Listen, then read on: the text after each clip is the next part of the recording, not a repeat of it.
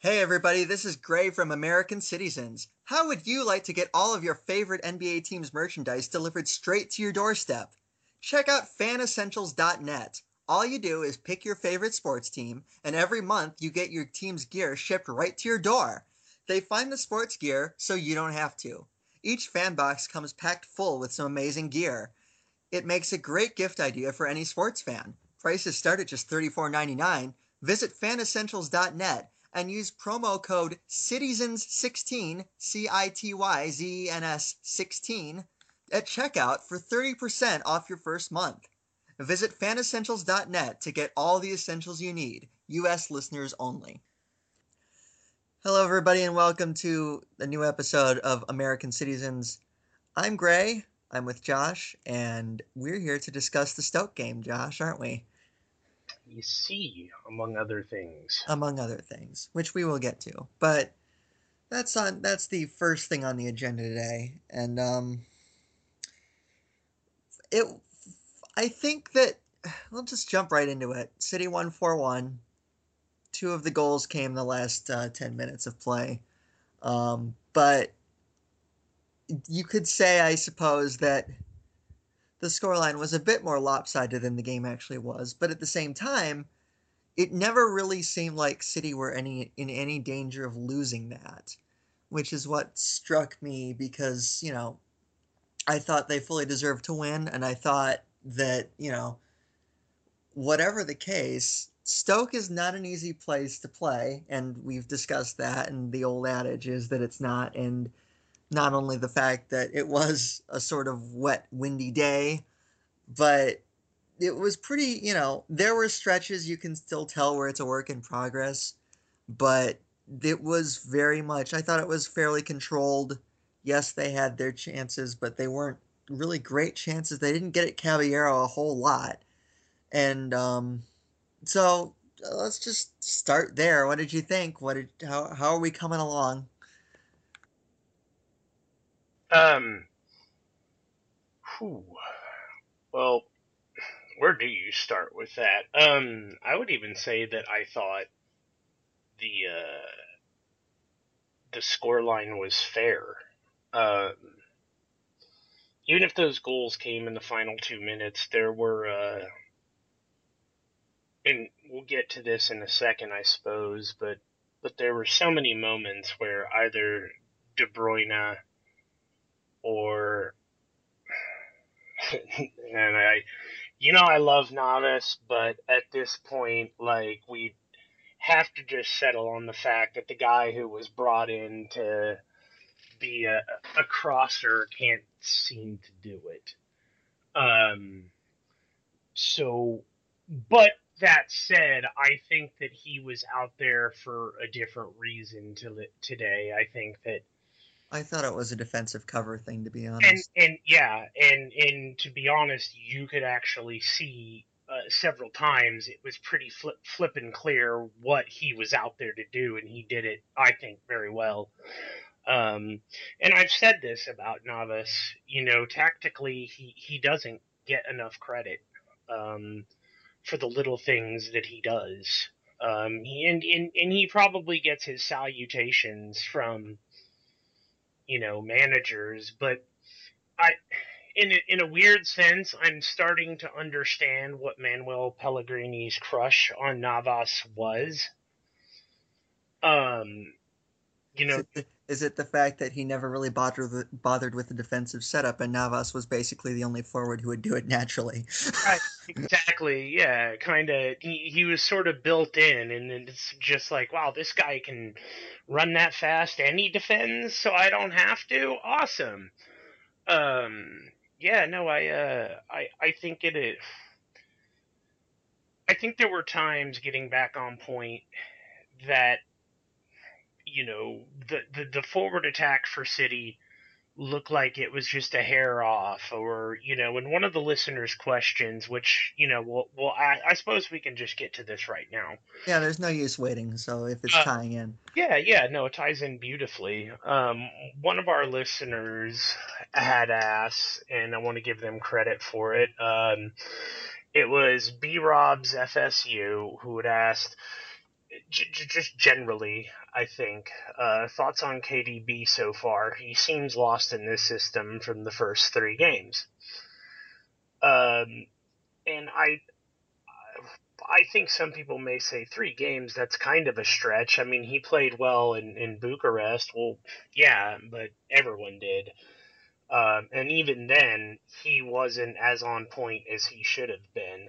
Uh, yeah, I would say that he was overshadowed by not only Aguero but Sterling and Silva yeah. as well in that game. Yeah.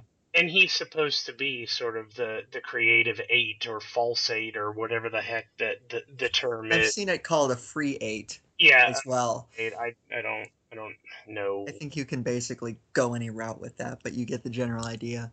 Yeah, and basically an eight that does whatever the heck he wants. Um, but uh, I think when you look at that today, there were certainly moments, maybe, and it's probably for me highlighted in the timing of the passes that make Guardiola's system work. When you see De Bruyne miss as badly as he's been missing, especially today, it makes you wonder. And I think the casual fan may wonder, even at a point too, like, is is Kevin in trouble? And I would caution against, you know, going too much toward the ledge on this one. Uh, it's very clear that if tactically he didn't get it, he wouldn't be out there. You know, uh, this is a guy who gets it. He's a very smart footballer, uh, but he may have to work a little bit harder. Um, he may have to adjust a couple of things. And to me, and I want to get your thoughts, Grey, it looks more like a timing issue for De Bruyne. He hasn't quite slotted in to his place in the clock. And so I, yeah. now he's mishitting. Is that fair? Yeah, I think that's fair. I think it's a few things.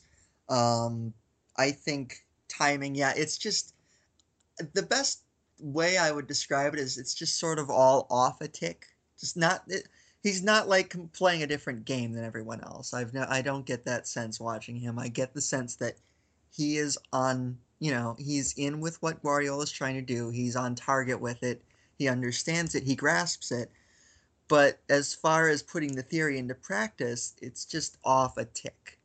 And I think that's something that will click eventually with more time in both training and matches to sort of bring bring it all full circle. And I think he's also and it's something that Pellegrini never really nailed either, trying to figure out how to properly share the creative burden with Silva. Um, it's then, you know, it's rare that they have ever looked completely comfortable together because they sort of fulfill the same general role. Um, and I Which think is in part why I said on the last podcast when we were going over some guys like Gundogan and such, and I'm like, I wouldn't look at Silva as a lock to stay in the lineup when he when you know this thing comes back. Like I think Gundogan gives Pep Guardiola a bit more flexibility, and he also can attack. But right, but by removing him from that pivot role, you are taking out let Fernandinho, whose body seems to be more uh, tuned in to letting him uh, hang around and play that position. Um, just let him go and do it, and and and that's not to say that Gundogan can't be an absolute terror on defense. He can, but you free him of a lot of responsibility, and responsibility is where I think injuries happen. Guys injure themselves trying to get back into place because they they you know they charged out or whatever the case may be. Um, th- a lot of injuries will occur in that just in that alone. You're not you weren't where you were supposed to be um, when that's not a guiding light for them. But uh, I, I think that by removing the, the burden of Gundogan having to play that extra added defensive role, it frees him up to sort of focus on other things. And if City run into a problem, especially once you get to Europe, then all of a sudden Gundogan can maybe shift into that idea of a double pivot, where now you have two guys, and we should get you know getting back to Stoke, man. Uh, look, man, John Stones is starting to look like Gerard Piqué already. Like I I don't know, like. Oof like, it, what what you got on Stones, man? You like, have to wonder what the uh, Everton fans are thinking right now. After you know, yeah. it's it's fair to say, and this is you know, I think it is perfectly fair and reasonable to say that he did have he was a bit you know there were mistakes last season in particular playing for Everton. Obviously, he was playing under Roberto Martinez, who cares about defense about as much as you know I don't have an analogy, but he doesn't care. That's the point I was trying to get at. It's just not something he coaches well. And now you get him, you know, a, a, a guy in Guardiola who cares very much, despite, you know, how his teams play. Everything he does is built on the defensive side of the game. That is the backbone, that is the foundation of every everything that he does. And you put him back there in a system that suits him with a coach who can help him. And he looks composed he looks very steady. He was fantastic. He was excellent. Everything he did. Um, and and you know, I, I was watching the broadcast. I watched was basically a reaction. At one point, they said he's still only 22. His best days are still ahead of him, and that's you know. I don't think anyone could have thought he would bet in so easily after th- in within three games yes, he knows the league, sure, that's, you know, nice. And yes, he has sort of been allowed to hone his ball playing abilities in the past, so it's not something that's completely new to him. But at the same time, he's been he's stepped into a system that quite frankly does demand a lot from players, tactically, physically, mm-hmm. whatever. And he has grabbed and, it by the horns and run accountability. I would yeah. add that in there too, because this is a system of players who are expected to be responsible and aware at all times on the pitch. Now, Guardiola will allow them the freedom to uh, maybe take on or do other things, as we saw with Stones in today's game. And dude, that guy looked straight out like Piqué when he just bossed him off the ball and was like, "Yeah, no, I, am gonna take that, thank you." Um, that was a, that was just a, a clean tackle if I've ever seen one, and then just sheer force of keeping him away in order to secure the ball. Um, you know, uh, guys will will be given that freedom to move forward as long as they're matching their personal responsibilities. And John Stones is taking all of his personal responsibilities and then trying to take on a bit more of the stuff that Guardiola is hoping he can process at the same time and believes he can. I think there's a reason Guardiola like said, "No, I don't care if he's 50 million, get the kid." Um, I think Guardiola thinks like, okay, this guy can already play how I want to play. That's not the problem. I just need to get him to assimilate the idea of maybe doing some more Piqué stuff in there, and then I can turn him into Philipp Lahm. Um, you know that I. Everybody keeps thinking that Stones is going to play in the center of the defense. Like, why? Where is that written? When when Vinny Kompany comes back. Like, where is it written in stone that Stones is going to remain a center back? If Guardiola loves what he can do enough, he may move him into that center defensive mid role, that pivot role. I mean, you started to see some of this stuff today from Stones, and his range of passing is pretty much on point. Yeah, I think I think he will stay at center back um, because you know who else is he going to put back back there? I would put in a word for Otamendi, who has been perfectly good. Tosin Otamendi and yeah. I think I think that just for a contrast contrast's sake, you look at you know when you put Mangala and Otamendi out there last year, put them together, and this is probably a product of system as well. but you put them out there together last year without Kompany, and they both basically looked like headless chickens more often than not. That problem hasn't, you know, Stones has been very composed, and Otamendi seems to be, you know, doing a better job of fulfilling his responsibilities without doing, you know, rash. It has happened. I'll, I'll be clear, but he seems to have sort of, I guess, reined it in a bit. Um, for for lack of a better term, I'm not, you know, I don't know that Pep loves him still, but I think he can work with it. And um, but ultimately, yeah, I think Stones is the standout, no doubt in my mind. Um, He's so good. yeah, no matter what, no matter what they play him at, you know, no matter how they use him, this kid has. Yeah, I like you think he will stay at center back, but I gotta wonder when when Fernandinho retires or has to move on. Like I I gotta wonder if that string doesn't tug in the back of of Guardiola's head. Um, and there are a lot of people who made that Gerard Piqué comparison, you know, and and it's not for no reason. So yeah. I think I think he's definitely a player capable of sort of being a bit more versatile. Um, while we're on the subject of players who impress, particularly new players, we were both kind of, I you know, I guess the best word for it is dismissive after the Sunderland game of Nolito, because you know we said, well, he didn't look like he showed much, and you brought up the point that Damocles on the City Watch podcast, they have the uh, the four four two podcast now, which is really good. I finally did listen to it. Um, and it was basically the point being, well, he wasn't getting the service because Silva and De Bruyne weren't doing their jobs. And once again, he scored in midweek and he came off the bench for 20, 25 minute cameo, scored twice. And I would say about Nolito is that, and it's a very simple thing, but it's a thing that, you know, a lot of guys just don't instinctively or naturally do. He just gets in the right positions. He gets in the right positions and lets people set him up, and he scores goals.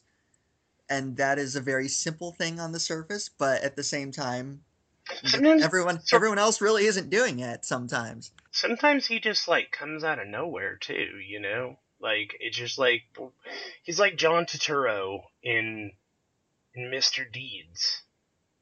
You know, Yes. like Mr. Sneaky Sneaky. Like where did Nolito even come from? And I would put in a word. Iheanacho was fantastic today in his little cameo. He he was involved in everything. Um, and I would put in a word because also when we look back to the Sunderland game, they had the chance to finish that game off, and Iheanacho got a bit selfish and went for it himself when he could have just slid it off to I believe it was Delph, and probably very easily had a third goal. You have to wonder if Pep had a word with them about that because twice today, um, I believe it was Iheanacho and it was Sterling who both, you know, had decent sights at goal, but they had Nolito to their left both times. They saw him, they picked him out, and they set up the easy finish, and that's how the scoreline went from tight to not tight at all. So I was really, really encouraged to see that unselfishness and that the and Nolito just all over the place, you know, just popping up where he needs to pop up to to to score goals. Yeah, um I'm curious, man. Uh no, we're to get too far ahead of ourselves. I just want to stay focused on this on this uh, Stoke game for one more minute, and I just want to ask. Um, you know, obviously we know who some of the better performers were in the game. You have two guys in there that had a brace, um, and and we talked a bit about Stones just in the overall sense, re- driven by some of the things we saw in this game. Um, who are some of your under the radar performers uh, from today? In a good sense, or and I wish I would have seen more of them sense. Uh, either. Okay. Um, I thought the fullbacks. It the, the game demanded a bit of a different game plan. I thought, and so the fullbacks weren't quite. Kolarov and Zabaleta weren't quite as able, and they sort of had to drop into a strict back four a bit more than um than they did in midweek or even against Sunderland.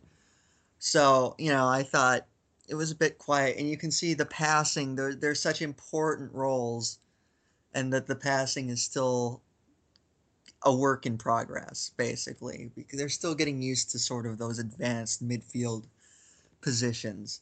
Um, and so it did stutter a bit at times, um, which is to be expected. I'm not too worried about it. Um, you talked about Navas. You know, I thought this is probably, and this is going to sound worse than I mean it to be, but I think it was probably the quietest game Fernandinho has had. That's not to say he wasn't great. He's it's just sort of a quiet excellence in that role, um, where he just sort of you know asserts himself and does the job, and there's absolutely nothing to complain about.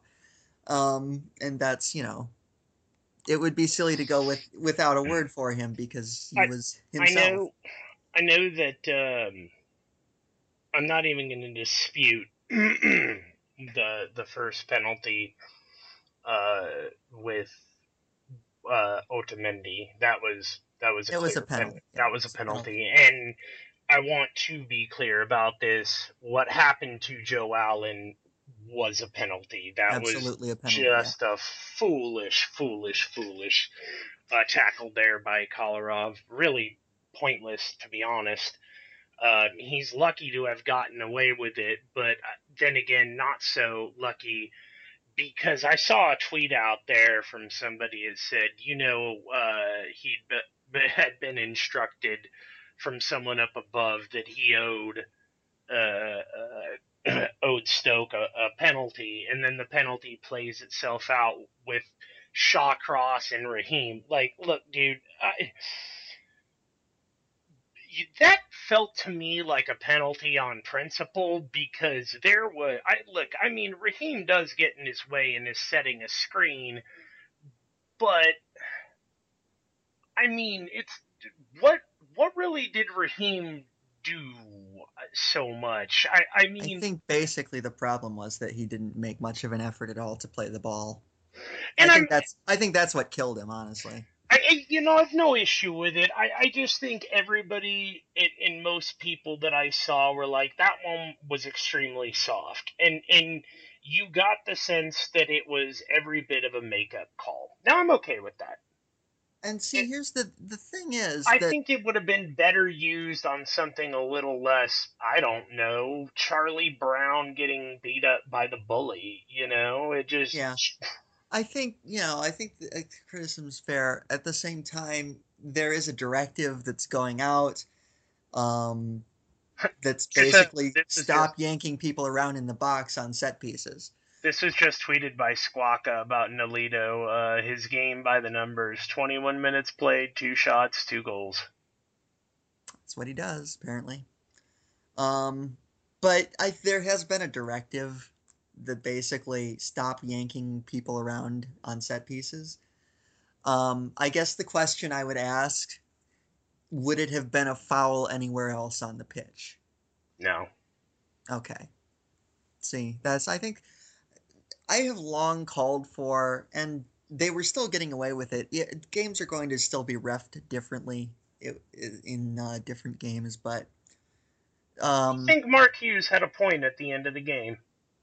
Yeah, um, I think consistency is you know I could go either way on the second penalty. I can see he didn't play the ball, so I can see why they went and called it, as well as the fact that they the fact that they missed the stonewall penalty um, earlier, but toward the end of the first half. At the same time, if you're going to uh, cut down on the penalty at box, you know, tugging and yanking on corners and the like, which I'm all in favor of, mind you.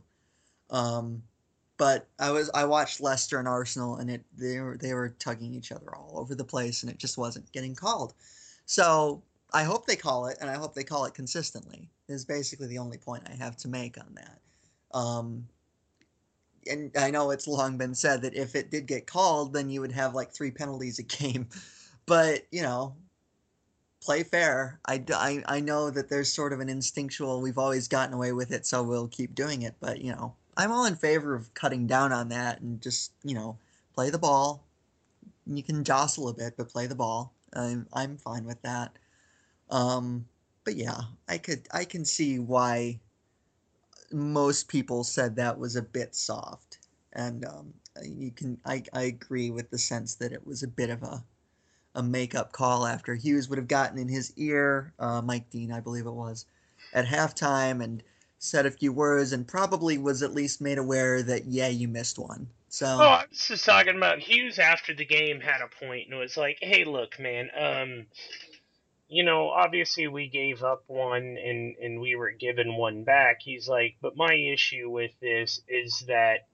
You know, you get one guy who sort of goes on, and I'm paraphrasing here, he goes on a crusade for the first three or four weeks of the season, and then it's never called again, and, you know, it always ends up you know, by hook or by crook, we just end up being the team that ends up in a lot of these games, you know? Right. Like, well, it, it's Stoke. This is a good game to try it out against, you know? It'll be a tough Right. game or Right, whatever right, the case may be. Um, and that goes to my point about consistency. I Yeah. hope they keep calling it. I hope they do, and I hope that they, you know, pay attention to fouls on set pieces as much as they would pay attention to fouls anywhere else.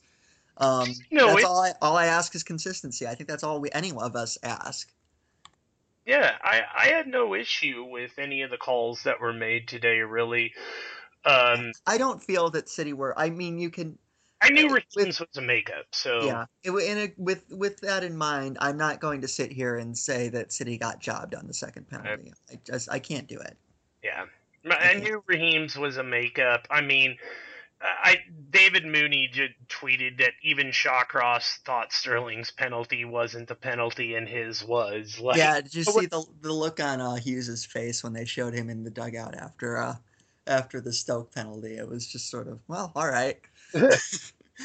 um, it's like, well, that's what they're gonna give us. Uh, all right, yeah, it was just sort of this sort of amu- bemused. All right, well, whatever.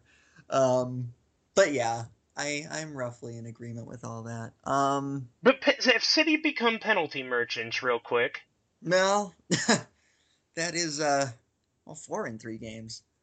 It's. I would just like a word after all the consternation. Before I, I will answer your question, but a word after all the consternation about Aguero at midweek. That was a perfect penalty. There's no chance, even if he dives the right way, there's no saving that. So, I guess short memories, so on. Um, you have to wonder if um, you know, English referees are going to be, you know, because there's going to be so much movement from just the way that City attack. Um, and it will be a problem for defenders. Um, so you, you have to wonder if if they're going to get more penalties than the norm as opposed to the slow build up play with Pellegrini that was often slow and deliberate if they're going a bit faster and a bit more direct, I suppose is one word for it. If they're going to get a few more of those fouls in the box that they can say, you know, should should be uh, spot kicks. So you know, I don't think you know. I'm not gonna say I don't think they're, and I don't think your question was implying it, but I don't think they're looking for them. But I think just the way they're attacking might lend itself to a few more mistakes for defenses. yeah, yeah, yep. I, I, I, I don't think City are, you know, in any way, shape, or form looking for them, but I do think that Guardiola has them playing much smarter and knows, like, hey, guys, at this point, all he's going to have left to do is foul you. Just be prepared to hit the deck in the right way. Right. Like, and I don't think anyone else thinks that City's looking for it either. I don't Because see Sterling knew that that Yeah. Mm-hmm. leg was going to come, and so he just kind of naturally went with it and let the leg drag him to the ground naturally. And, and there's there's been they've gotten four penalties and there hasn't really except been for any, Kolarov. yeah there there there hasn't really been any dispute that they are deserved. That I don't think any of the penalties that City have won have been soft penalties by any sense. So it's just you know people are fouling people are desperate they don't really know how to deal with it yet. You know it's just I think it might be something that happens and I it reminds me a bit of the whole penalty to Liverpool meme back in 2014 when when um Rodgers had them playing that fast counter-attacking style and they just kept getting a ton of penalties. So, you know, I wouldn't be shocked if we saw a repeat of that, but I don't think that it's like specifically part of the game plan. All right, lads, look to let's try to win some penalties. Um so yeah, that's where I would sit on it. I think it's part of the game plan. I just don't think it's part of the game plan in the sense of like, you know, exactly what you're saying. Right. You know, just it's it's it's in there like if you get the penalty, fair play to you, but you know, you know, whatever, you know, don't go out there and, and, and simulate or anything like that. I think there's a fine line to look for penalties, but not actually be looking for penalties in an active sense. Yeah. Um, my last thought basically on Stoke is that um, they, they played well. I think there's still some work to do in the fluidity of the attack. This was, I think, the best opponent they have faced so far and the toughest game that they have faced so far because um, Sunderland at home they they were in control most of it and they really only had that one lapse and um, Steaua away they just completely they rolled them over. This was a bit more of a fight and I think that will be good for them in the long term. And I think it's very a very good sign that on a day that you know I don't th- I think it's fair to say that City did not play the best that they will play or can play and the scoreline went down looking like a thrashing. So I think that it's nothing but a good sign going forward. It would appear that match of the day is destroying Raheem Sterling, despite the fact that uh, he had yet another assist. He was good today. You know, Yeah. I don't I don't know what I if I have nothing to say to that. It's just not worth the, you know there's there's a bizarre sort of, you know, I thought he played well. I thought he he is his assist I thought he looked lively again. I want to talk about assist. Let's can, can, we talk about this and then we'll move on Sure. because it seems to be an issue and, and it was being talked about during the game. I need to know why this in the year of our Lord 2016, Raheem Sterling is still being booed away by teams who like why are Stoke booing him? I've no idea. It's stupidity. Like it's Like England love to destroy their own players. yeah, they love to eat their own until you know until one of one of the uh until you know someone other than the media tries to destroy them, like the uh, ac- accusations, like how Joe Hart has suddenly become a sympathetic figure after being slated all summer because of his performance at the Euros. Um, you know, it's basically the media uh, sort of have this sense of we're going to eat our own, but you know, if anyone else dares lay a finger on them, then um, what we're going to come frothing at the mouth. So the Sterling thing was sort of it was at least perpetuated by the media, which by the way consists of a lot of ex-Liverpool players, just full disclosure, has to be said. And in addition to that, and then you have Joe Hart who if if we can be honest, a, respected but still foreign coach comes in and basically puts him out to pasture and suddenly Joe Hart is the sympathetic figure again. So, you know, I think the media likes to build people up and take people down on their own terms, and Sterling, they're not going to bring Sterling back up because why should they? It's there's they have a narrative going, and you know, I think you know, event he's he's obviously playing well. There's nothing that anyone can say to dispute that, but you know, Does he just have to embrace it and go full heel? I would I wouldn't say he has to, you know I wouldn't go as far as to say embrace it, but you know, just play well. And that's what he's been doing. And, you know, at that point it becomes basically a case of sour grapes on everyone's part, I would say. Fair enough. I was just wondering. Yeah, no, it's a fair question. Um, but um, anything that you wanted to add? I'm going to talk about Caballero's performance, but it kind of ties into our next point, so I'm not going to go there yet. So, with that aside, is there anything that you wanted to add about the Stoke game before we moved on? No, no, just that I think the booing by It's absurd. Yeah, it's it's it's. I've never seen anything like it. There's no equivalency here in America. Like this is the thing that any Brit listening to this podcast needs to emphasize. We are more about sports in America than it's our basic culture here. Um, in many ways, sports are more revered than than the law. um,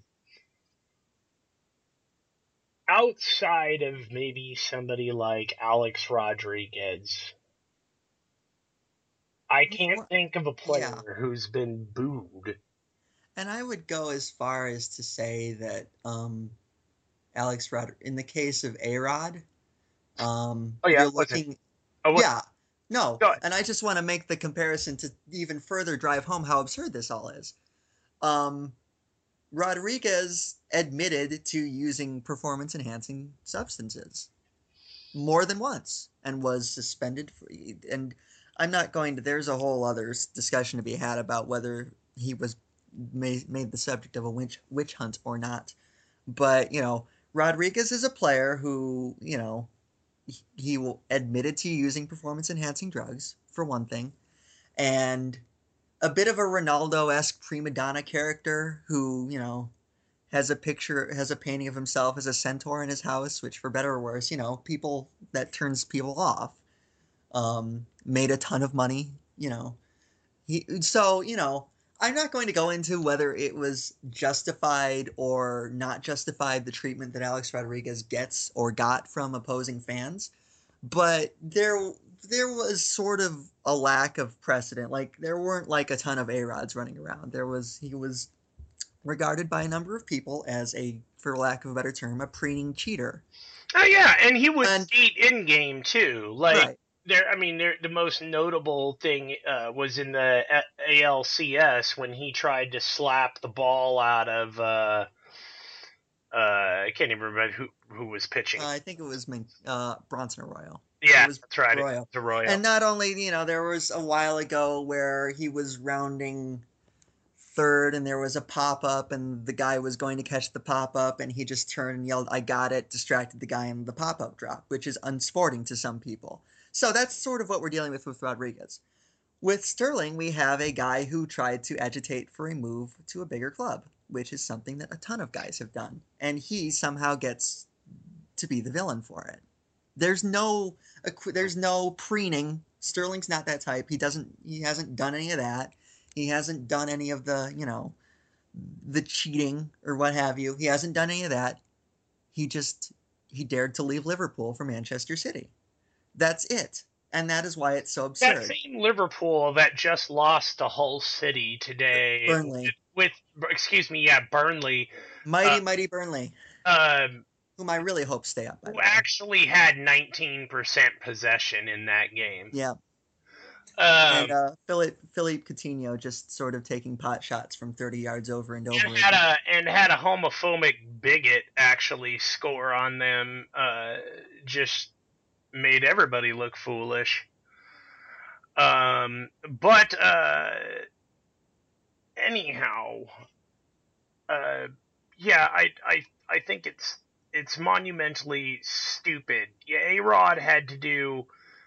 By the time A Rod got booed, he had to have pissed off I don't know how many. Everyone? yeah, yeah. And this is a guy who actually had pissed off everyone. Like, would go to their club and do something stupid in their, you know, like every team has their own A Rod stories of like stupid crap that he would do when he was there and that he'd try and get away with. And you know yeah there there really is no comparison to Alex Rodriguez. And and I don't really give a dang if there are you know, A Rod fans on the podcast. Like the dude cheated. I'm not. Yeah, and I'm not even trying to. So baseball's full of cheats at this point. That's right. that. I think that it should almost be measured differently. To be honest, I think we're keeping people out of the baseball Hall of Fame for cheating during an era of cheating. It's like, well, so you're just going to exclude that entire era? Yeah, I mean, without you know going into all that, my point is not that A Rod deserves the treatment that he has gotten. It's not that he, you know, I'm not trying to make an editor- editorial stand on that either way. I'm just simply saying he gets booed a lot, and this is why people do it. And they're they are much, you know, I think they are objectively graver offenses, even if you're not as put off by them. I think they're objectively worse than anything that Raheem Sterling has ever done. Oh yeah, absolutely. You know, everything that A Rod does has been with the intention of putting himself ahead of the best interest of his teammates, etc. Raheem Sterling didn't really do that. Um, Raheem Sterling did put himself first, it, only in the sense of a better offer came his way. Manchester City were a club with a lot more money than Liverpool. Will continue to have a lot more money than Liverpool.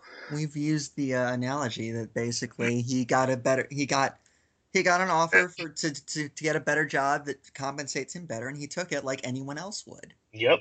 That's basically at, a- at a larger growing company instead Yep. of one whose model has a little outdated and stuck in the past. yep yep. um yeah it's it's it's grossly pathetic and uh, hopefully i don't i'd almost hate to see man city get involved but i wouldn't mind seeing city fans getting so drummed up by it that that you know the fa says all right you know we'll we'll fine you guys if you start booing sterling. Like this at a certain point, this is kind of player harassment. I'm not sure what they can do about it, but it's you know it's stupid. I think we can agree on that. They can eliminate they can eliminate stupid chants pretty quickly, and they do Yeah, the time. Like, I, I suppose I suppose people are within their right to. It's not really. I don't know if I would go as far as to call it abuse. I would just call it really petty stupidity that is just pointless. no, because at this point, like people lob stuff at him, and and Well, if that happens, yeah, it's um, but it happens all the time. Like you of go course. But I th- I'm discussing. I'm just. day. I'm discussing the booing. Anything more than that should be dealt with. Oh no, yeah, no, I get that. I'm saying that all of this stuff is related, you know? Like Yeah. it's it's all tied in together. Stoke fans make it acceptable for the next fans to do it, who make it Right. acceptable for the next fans to do it. And then everybody sort of gets this entitled thinking about them and what they can do to tear down a player. And I do think it's abuse to a certain extent. Not not the way we would traditionally think about it, but the only thing Raheem's done is actually get a better job. That's it. That's I, I Yeah. mean the the booing at best just kind of feels tenuous. Yeah, that's fair. All right, let's and we can we can leave it on that because we have we have to get to Claudio Bravo. Um, Barcelona have uh, the sporting director of Barcelona has confirmed that um, he's on his way as soon as Barca get a replacement, which sounds like it's going to be the Ajax keeper. Um, yeah, I don't so- understand that one, and I'm Dutch. yeah, it's yeah, whatever. I'm not I'm not here to question what Barcelona are doing with their transfer business, but um, I think having watched Caballero once again today kick it all over the place and start a chant from the Stoke fans of Joe Hart wouldn't do that. This has to thank God is my general reaction to it because yeah, it was not Caballero's not up to standard. There's no two ways about it. He's just not. Yeah, um, because we've ran long on some other things. I'm pretty much just gonna agree with you. Yeah, I, don't. I don't know what else there is to say about. It- we all, we've all, all I was really going to poor. add is that we've all seen it with our own eyes. Yeah, what he was I gonna poor. tell you that you haven't seen? He was poor, and he was poor throughout the preseason. He has not. He doesn't look. He's not up to standard. He's not up to the task. Um, I do want to ask about Hart. Um, uh, there, I've seen some people, and I it's just general people on Twitter, which is where I get uh, most of the opinions that I read, who you know wonder maybe maybe Joe Hart will stay, maybe Joe Hart will you know and maybe he'll eventually, you know, win his position back. I don't see that happening still. I think it's I think it's over. I think that there has been too much done and said, whether fairly or not, and more most importantly, uh, two two things really. Hart is going to be a 30 year old keeper in April. He is at the point in his career where I don't think he's going to want to spend to afford himself the time of spending a year or two on a bench learning how to replay the position that he would just rather move on. And second, I think even if he were here, it would just be a distraction that I don't think is worth dealing with. So I'd be interested to hear your thoughts on that. Um, I like the idea of an Everton loan. Yeah, that's fair. I think that's a bit different. Yeah. Um, well, no, because as Ason pointed out on uh, his latest podcast with Howard Hockin, most of City's loan deal these days seem to be loans with an obligation to buy at the end of Yeah. of. Uh, of course, they keep getting stuck dealing with especially with aging clubs. players. Yeah, yeah, especially with aging players, where one would certainly slot in Joe Hart. I'll, of course, Bravo is thirty three, so I don't know what that says. I'm not. I'm not going to say that Joe Hart is old, but I do think he's at, at a stage in his career where he's just not really He's- going to want to spend a year in limbo. But but here's what you're looking at if you're Joe Hart. You might not be in limbo. I I think that there's a genuine assertion from Guardiola that he would like Joe Hart to to to stay and to learn. Well, I agree with that. Guardiola wants to work with Hart. And if Hart can do it, then you know, people act like Hart is uh, this, you know, amazingly world class keeper, but he's been dropped several times. You know, once last year, you know, he was actually dropped for a whole season one year. Um, this is a guy who's used to having the fight for it. And if it's the city part of everything that has him focused, if you will, or uh, driven, then why wouldn't you accept an offer from the best coach in the world to just learn for one year and then try your hand? And Claudio Bravo is clearly not a long term solution.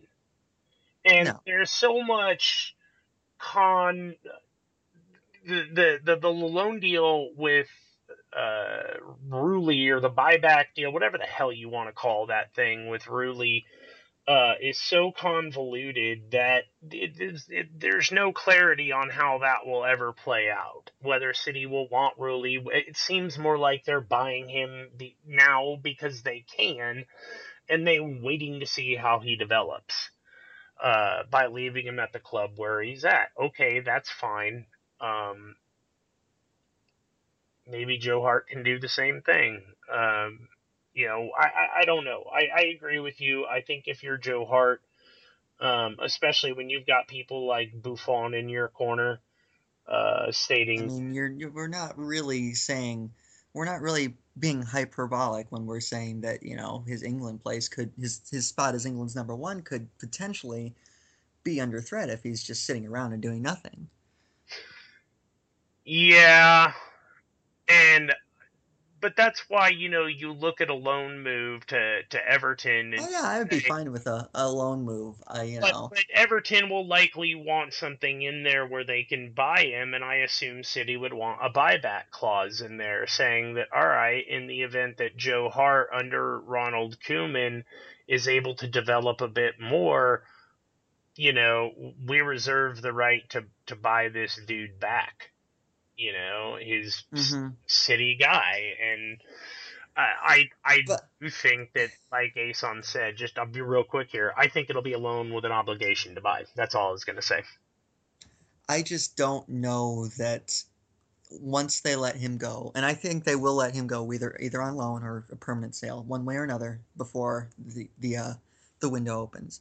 if he goes, I'm just not sure that there's any way back. That there's any interest in, you know, once you get to that point, maybe, you know, you start to look at moving on with a guy like Rulli or maybe someone else that you don't have to like retrain that's more suited to the system from day one. I just don't know that there's a way back once he walks out the door. I'm just, See, Koeman, Koeman's a Guardiola. I, I appreciate that Koeman is sort of a not necessarily a Guardiola disciple, but they played together. But at the same time, the systems aren't the same. No, they're not. But Guardiola knows that if he goes to Everton and it works out, because Koeman has a a a style of play that is close enough to total football that it will demand at least some things out of Joe Hart that at that point Pep could see. Look at all of those things and then have a clearer picture say like oh yeah I can or I can't work with this guy you know that, that that's what I'm kind of getting at here no I, that's that's reasonable yeah I think you just use Koeman as a guy to fill out the rest of the portrait for you. And I don't know that if he walks out the door, I don't think Koeman brings him in and, and craps on Guardiola. I just don't think that happens. I, I think that Koeman has way too much respect for Guardiola, looks up to Guardiola, and is, you know, is admires what he does, and I'm sure on some level hopes to attain some of that success. You know, like there's you talk about you know people who were at the front of Cruyff's attack. You know, Koeman. Uh, I mean, he's he's everything, and and uh, I, I I think that it's uh, a warm place, a place where Joe Hart can go, and that Everton aren't going to try and fill his head with crap and in this you know Merseyside. He, he Liverpool is just far enough away that Joe Hart will be reminded constantly of how much uh, Raheem is abused, and and I think it'll be it'll be enough to keep the city and him going alive and well. I'm like not it, even I'm not even certain Liverpool are actually that interested it seems like a, a really really long shot. It seems like Everton is the the place. They they're the ones who keep coming up. Sevilla apparently aren't going to go for it, so you know I think that's your most likely.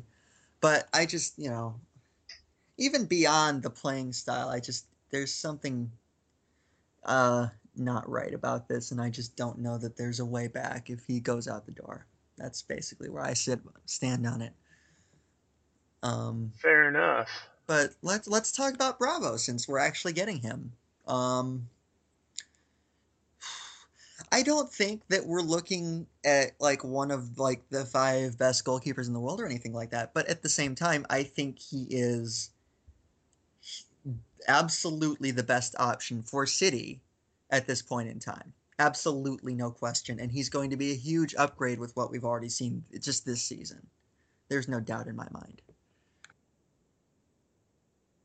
Yeah, you had said that he wasn't world class. Yeah, we've Twitter, the, the the famous world class subjective objective dispute that we just sort of go. Look, into. all I'm gonna say with Bravo is that he's got every kind of trophy you can have in in your bank, and he's also been very active in one of the biggest reasons that Chile are back to back Copa America winners and that's no small feat that that Chile did it once, but then they went and you know sort of cemented their like, nah, we, we weren't messing around. We actually did it. Here, we'll do it again, the exact same way with a different coach.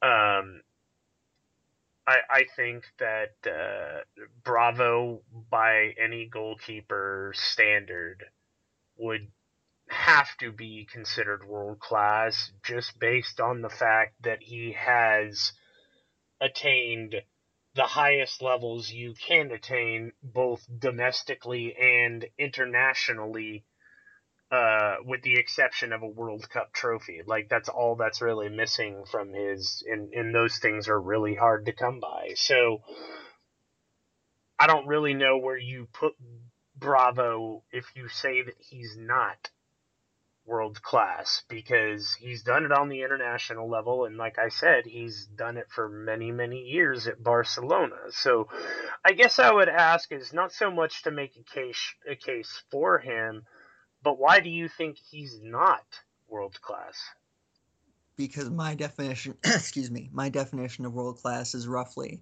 you have to be one of I don't know I don't want to put an exact number on it, but one of the three, four, five best players at your position in the world. And I'm not taking him ahead of Buffon. I'm not taking him ahead of Neuer. I'm not taking him ahead of. I and this is where it gets fuzzy for me because I think Bravo is a better fit for what Manchester City play than say De, De Gea or Courtois, who I'm not sure I would put up there either but I think that they are better goalkeepers or will be better goalkeepers. Um, I guess it's just a, a, a situation where it's it's sort of this weird divide where I don't I think he's very very good and I, I shouldn't I think I, I should be clear I think that world class should be a label reserved for the elites in their position in world football and I'm not really basing it off accomplishment. He has a resume that's pretty much second to none on on in in the sport. Um, but I I would just say that you know when I look at, at at Buffon and I look at Neuer and I look at guys like that, I just don't put him in the same class.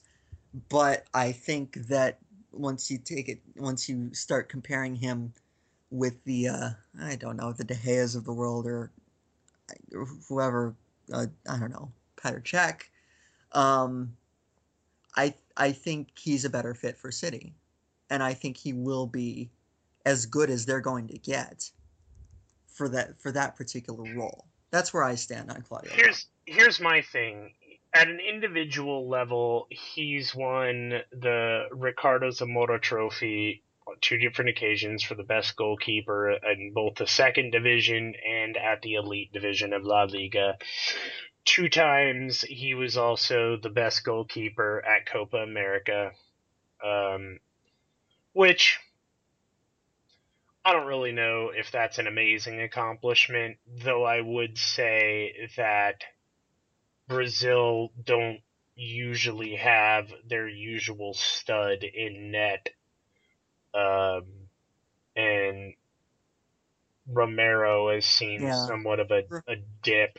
Romero lasted what about twenty minutes at Man United? Yeah, yeah, basically. Um, you know, he's he's got the two international titles with Chile and was a fundamental reason why Chile even won those and displaced uh, uh, Argentina um, and here's the thing, like, yeah, they did it in Chile, but then they went to America and did it there. Um, and they did it with 10 men. Like, right. That, I mean, they wound up getting it, that man back, but, you know, that, that game was, oh man, that was an interesting game. Uh, but my point here is, is that the I can recall the odds that they've been up against, and I would say out of all the teams that he's played on, like Barca, um, is that one team, and and even then, uh, he's got that Champions League title from fourteen fifteen, um, because he did participate even though uh, Ter Stegen. Yeah, that would that would be my other question. If he's so good, then why can't he get in ahead of Ter Stegen in Barcelona's biggest Champions League? Because games? Barcelona believe that that that the system of having one cup keeper, like it's it it it. It seems to be something that they believe in. Like yeah. it's it's Bravo. A, Bravo does the league games, right? Yeah, he does yeah. the league games. Mm-hmm.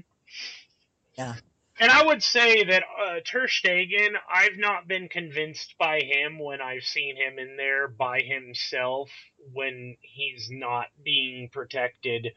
Like Ter Stegen looked pretty pretty bad against Atletico, I thought. Um, Yeah, I, I mean, I he's still 23, so he's still learning.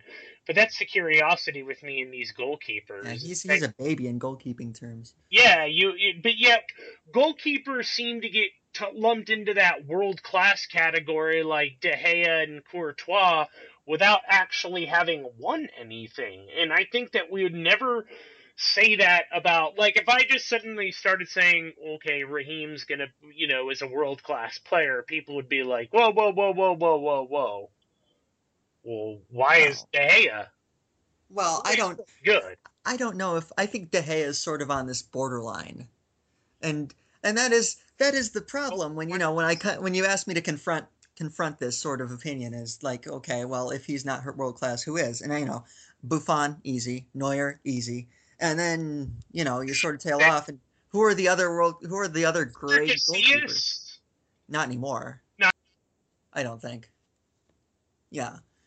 So you know you may well have a point in that you know maybe my standards are too high or maybe you know maybe i will be wrong. Maybe he will come in and you know because that the, the kicker is you know we don't it's it's a different system and he does have a fantastic resume i will give that to you no question about it. And you know i don't want any of this to be construed as saying as me saying well he's not that good or you know he's not, he's really good. He's really good and they have done fantastically to get him.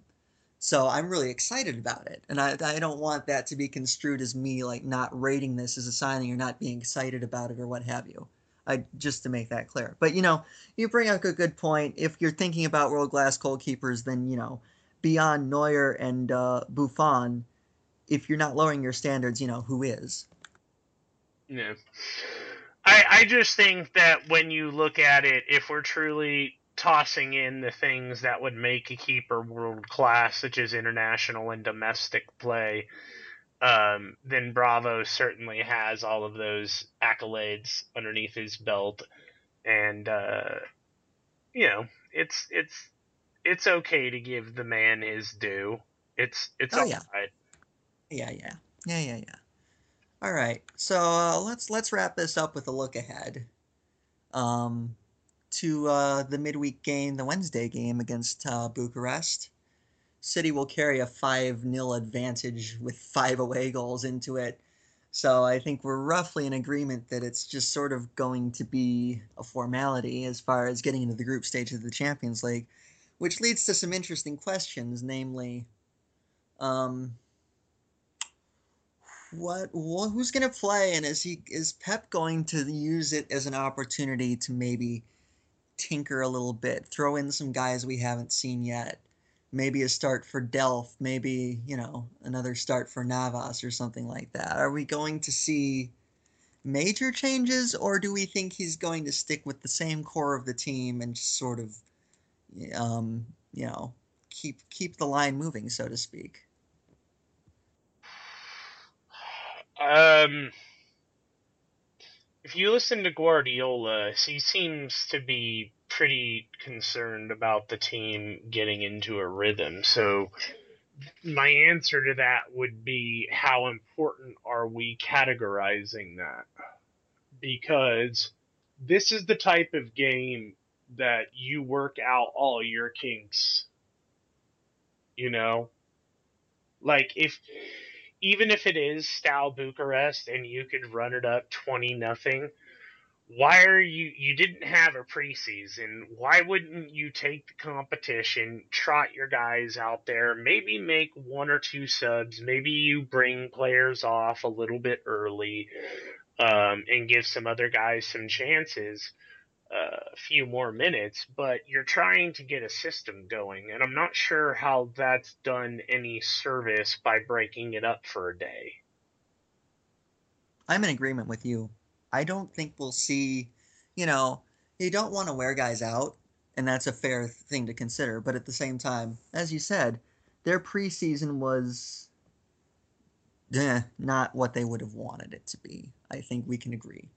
And you're, you know, especially since after this, you get one game at the weekend against West Ham, and then you have an international break, and Pep doesn't like international breaks. So No, I- because only bad news happens. yeah, international it, break, breaks. it breaks up that rhythm. Then people have to go and accustom themselves to a different style of play, and then have to come back and reacclimate themselves. He doesn't like them, and I don't. I agree with him. Although I understand, you know, whatever. But you know, I don't think we'll see wholesale changes. I think we might see, I don't know, one or two or maybe three at most. I wouldn't be surprised if he would like to get Delph a game. Um, and I don't, you know, I guess Sane is still not quite fit. Um, we know Gundogan isn't, and we know Kompany isn't. Um, but that's, you know, I could see Navas versus Nolito being a decision again. I could see maybe him wanting to throw Delph in there for either Silva or maybe De Bruyne, although I think De Bruyne needs the time on the pitch with Silva to sort of come to an understanding. Um, and, you know, he's tinkered with the fullbacks a couple times. But I don't think we'll see those whole major wholesale changes. I think he'll treat this seriously. I think he'll want them to get more experience, and I do think he will want to leave nothing to chance. Um, so that I'm roughly in agreement with you on that. Yeah, I think that uh, there there's certainly a lot of temptations available, um, and Guardiola is going to know and trust this team uh, more than anyone. So if Guardiola feels like this is a time when he can make changes uh, and it won't distract the team, then he'll do it. Uh, but you're right, the international break is coming up, and um, well, that might not actually matter for Argentina. Uh, I don't know. Did did uh, Aguero put it put in his uh, paperwork with Messi? I know Messi returned, but if I don't know if those other players put theirs in or if I that never, was just a rumor. I never heard that he did. Okay. So I would assume he's still available. at a certain point, Higuain's probably ahead of him on the pecking order at this point, anyway. That our Argentinian striking debate is so yeah. fluid. Aguero was coming off the bench during Copa America, so it's, I mean, whatever. But um, we should we should answer the the the, the yeah, the, the listener question we should answer that we didn't get to because we talked about KDB and we had two questions that are similar. Um, the the playing eleven when uh, Gundogan, Sane, and Kompany return. Bravo joins. Who gets dropped when Gundogan gets healthy? Do we switch to a three four three? Is Silva playing too de- or playing too well to drop? And I think we've sort of addressed this in previous podcasts that I don't know that there will be a specific explicit playing eleven because I think different games will call for different um, setups. I wouldn't be surprised in certain games to see the Gundogan Fernandinho double pivot, and uh, someone like you know Silva maybe gets the gets the chop, or you know Nolito, someone. We, you've you've said that you wouldn't be surprised if Silva gets chopped at times. I wouldn't either. Um, I'm not sure there's going to be a huge switch. I don't know about the 343. I know they tried it, but they never really seemed to commit to it during preseason. So, you know, I think Kompany steps in for Otamendi when he's fit. Bravo obviously will become the first choice keeper the minute he sets foot at the CFA. Um, but, you know, beyond that, I think there will be a bit of fluidity in the team selection. I'm not sure there will be. I think there might be a rotation of players that just sort of – slide in and out based on the game. Yeah, I don't think that, that like there there is going to be a defined uh, role like you like you've said and like Pep has talked about in nearly every single book slash interview uh, article on him.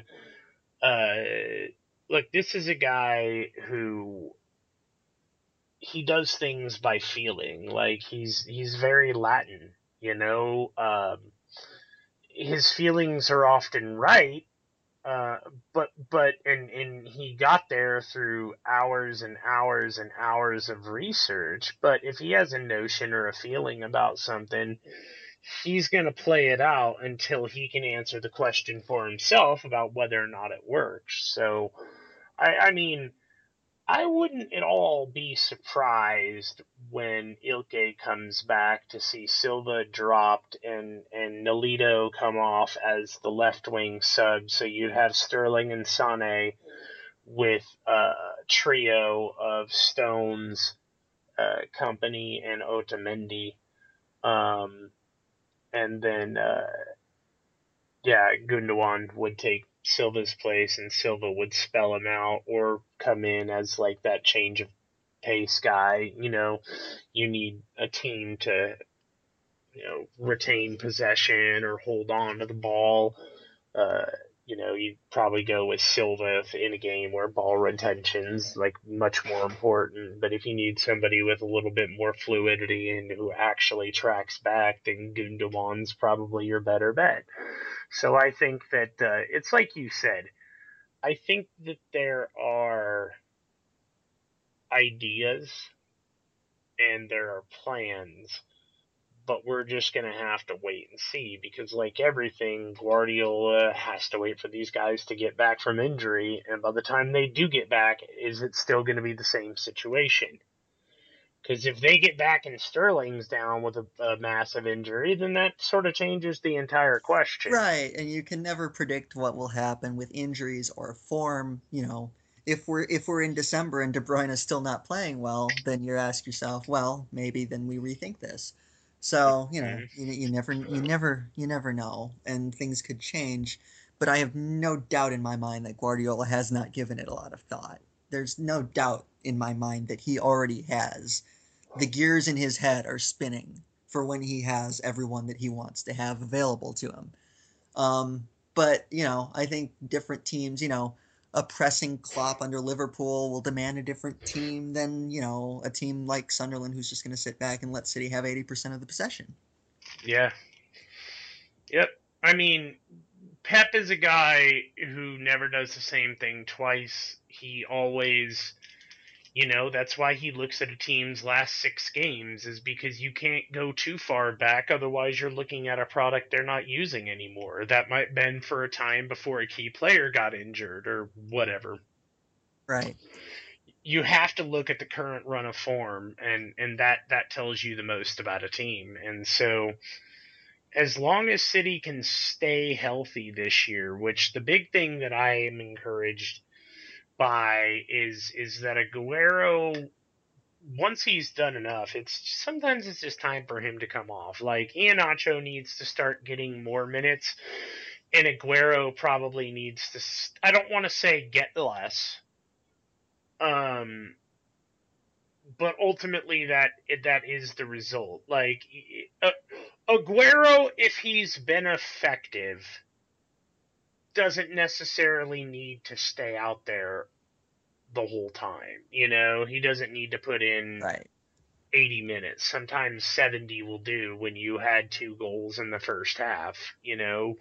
So I I think, you know, Pep if part of managing this team is is keeping your most important players on the field. And Pep will be made well aware of Aguero's injury history and, you know, will have devised a plan for him. Uh, so hopefully that in plan, that plan does include him being swapped out some minutes in, in some meaningless games like this one in Steaua Bucharest, and maybe we'd see you know, uh, most of the team starting, but maybe like you said, you get a Iheanacho up top, and and maybe uh, Tosin starts with, alongside John Stones. Yeah, and like I said, you take you look at the variety of teams. There are going to be teams that are just going to sit back and let City have eighty percent of the ball and try to break them down. That will demand a different team than Arsenal, who will basically try to play this same ball dominant style that City will because Wenger doesn't know how to do anything else. Um, and then you got pressing teams like Klopp and teams like um, Manchester United under Mourinho, who will probably try to occupy as much of the space as possible. So, you know, it's just going to be form, injuries, and opponent. And, you know, I could see it going any number of ways depending on, you know, each of those three variables. Yeah, I mean, there's I, nothing else to it but to put a bow on it at that mm-hmm. point. I mean, I guess the news coming in is that West Ham have asked uh, to take uh, Man City striker Wilfried Bony out on loan for the season. With an option to buy, have at it. Take it. Yeah, exactly. Um, but you know, other than that, I think we've covered just about everything. Um, we'll be back after the Bucharest game to talk about whatever we see. What's the more annoying Any last motion? thoughts? Go yeah. ahead. What's the more annoying motion? Mike Dean's like little, you know, get up after like come on, come on, come on type deal or uh Mark Clattenburg's little like no no no no no no no Everything about Mark Clattenburg is the most annoying thing. Everything. That's that's what I would go. See, I I find the Mike Dean thing funny when it's not you. Yeah, that's true. Clattenburg's just annoying all the time. That's my that's the way I see it. It's probably the hair. It probably is the hair. It probably is the hair. It's not explicit, but it's douche hair. It's it's it's subtle douche hair.